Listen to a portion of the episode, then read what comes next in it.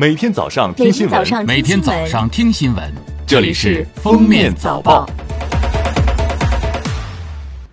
各位听友，早上好！今天是二零二零年三月一号，星期日，欢迎大家收听今天的《封面早报》。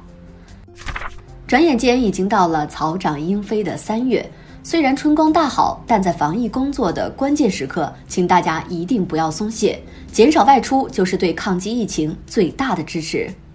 来看今日要闻。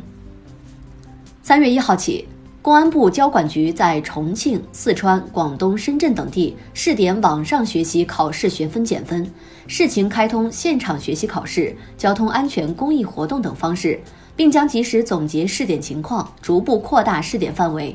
本计分周期内有两次以上满分记录或者累计积分已达到十二分等七种情形之一的，不予受理申请。机动车驾驶人每个计分周期累计最高减免六分。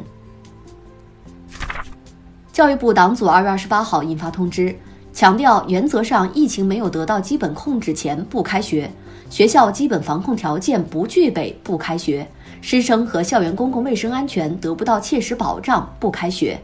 中小学开学工作要强化属地责任，错时错峰开学，做好教学衔接。原则上，高三年级实行省域同步，初三年级统一市域同步。据国家卫健委官网，中国世界卫生组织新型冠状病毒肺炎联合考察报告发布：一、新冠病毒中间宿主尚未查明；二、中国新冠肺炎的人际传播主要在家庭中发生；三、新冠肺炎病毒几乎人人易感，感染后是否具有免疫力需进一步研究；四。患者感染后，平均五到六天出现症状，多数为轻症病可痊愈，重症和死亡高危人群为年龄六十岁以上。下面是热点事件：北京市园林绿化局表示，北京的公园风景区将进一步严格落实各项疫情防控措施，确保游客量不超过往年同期的百分之四十。同时，各公园风景区将通过升级购票方式，加强门区接待。园内疏导和协调交通等措施，有序疏导游园客流。银保监会近日召开疫情防控工作和金融支持经济社会发展情况通报会议。会议提出，银保监会近期将出台对中小微企业贷款实施临时性延期还本付息的政策，进一步疏解企业，特别是民营小微企业困难，为疫情防控、复工复产。和实体经济发展提供精准金融服务。近日，自然资源部发布通知，要求各地要加强对人口居住区等重点区域的地灾排查力度，尽最大努力保障人民群众生命财产安全。气象部预测，二月底至三月上旬，南方局部地区将出现持续降雨或多次降雨过程，北方地区冻土开化，地质灾害风险也开始显现。